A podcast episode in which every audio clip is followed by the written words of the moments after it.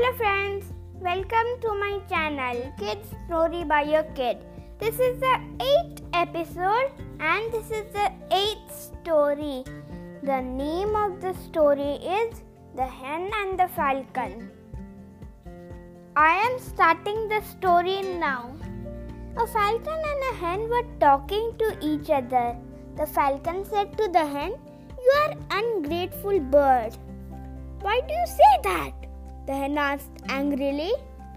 The falcon replied, Your masters feed you, but you fly from one corner to another.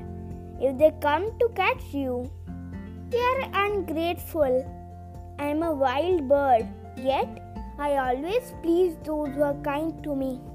The hen asked quietly, I've seen hundreds of hen being roasted. If you were in my place, you would never near your masters. While I only fly from corner to corner, you would fly from hill to hill. The moral of this story is not everybody's situation is same. Okay, bye bye friends. Good night. See you tomorrow.